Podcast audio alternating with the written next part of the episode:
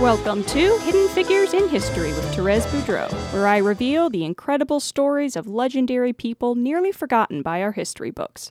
Today, I'll be talking about Jean Francois Champollion, a French Egyptologist who deciphered the ancient writings on the Rosetta Stone.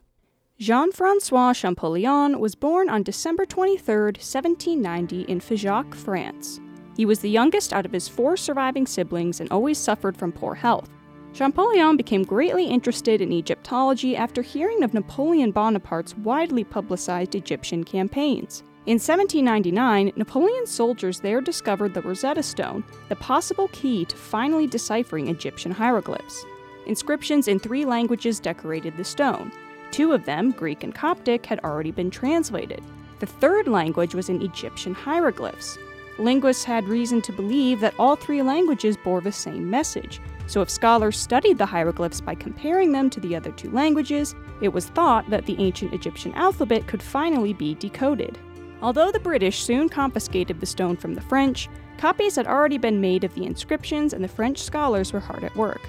At only 16, Champollion knew that he, too, wanted to devote himself to this study. Champollion attended the Collège de France in Paris, where he studied Oriental languages and dabbled in rebellious political activities. He became a history professor at the age of 19 in 1809 and continued to teach at Grenoble College until 1816. During this time, he married Rosine Blanc. One of the reasons why Champollion was so impressive was that he had extraordinary linguistic talent. By the age of 20, he could speak or read Arabic, Coptic, Hebrew, Latin, Greek, Persian, Chinese, and others, as well as his native French. Knowledge of these languages greatly helped him in decoding the Rosetta Stone. From 1821 to 1824, Champollion dedicated most of his time to translating Egyptian hieroglyphs, using a printed copy of the Rosetta Stone's text. But he had a major rival. A British scholar named Charles Young had already made some progress in translating the alphabet. Unfortunately for Charles Young, he made incorrect grammatical assumptions and other mistakes that hindered his ability to move forward. Champollion's major breakthrough came when he discovered that the Egyptian hieroglyphic alphabet was not only ideographic, but also phonetic.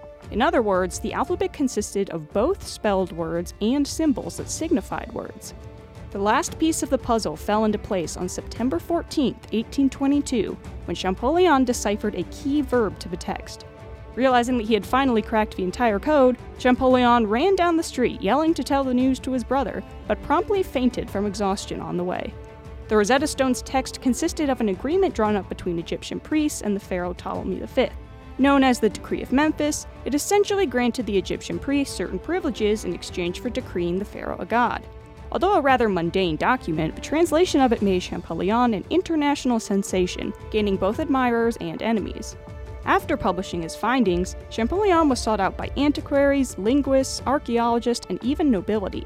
In 1826, he was appointed curator of the Egyptian collections at the Louvre Museum, which he and his brother organized and greatly enriched. In August of 1828, Champollion decided to see Egypt for himself. He co led the Franco Tuscan expedition, where he and his group systematically explored ancient Egyptian archaeology. During their travels, Champollion kept journal entries, complete with reports and sketches, which he later published. Although the expedition was tainted by occasional looting and damaging the tomb of Pharaoh Seti I, Champollion brought back not only a wealth of knowledge, but also 10,000 francs worth of artifacts. After he returned to France, Champollion was appointed to the chair of Egyptian history and archaeology at the Collège de France, the same college he had gone to.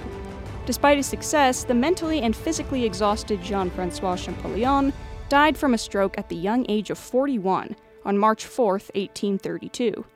It is said that his life motto was enthusiasm, that is the only life. Because of his linguistic brilliance, fiery dedication, and intellectual enthusiasm, we now have access to the language of the ancient Egyptians.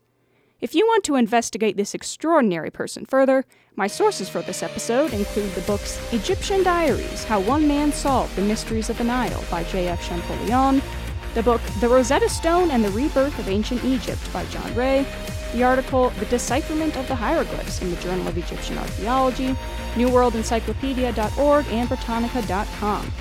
Thanks for listening to Hidden Figures in History with Therese Boudreau, Radio Free Hillsdale 101.7 FM.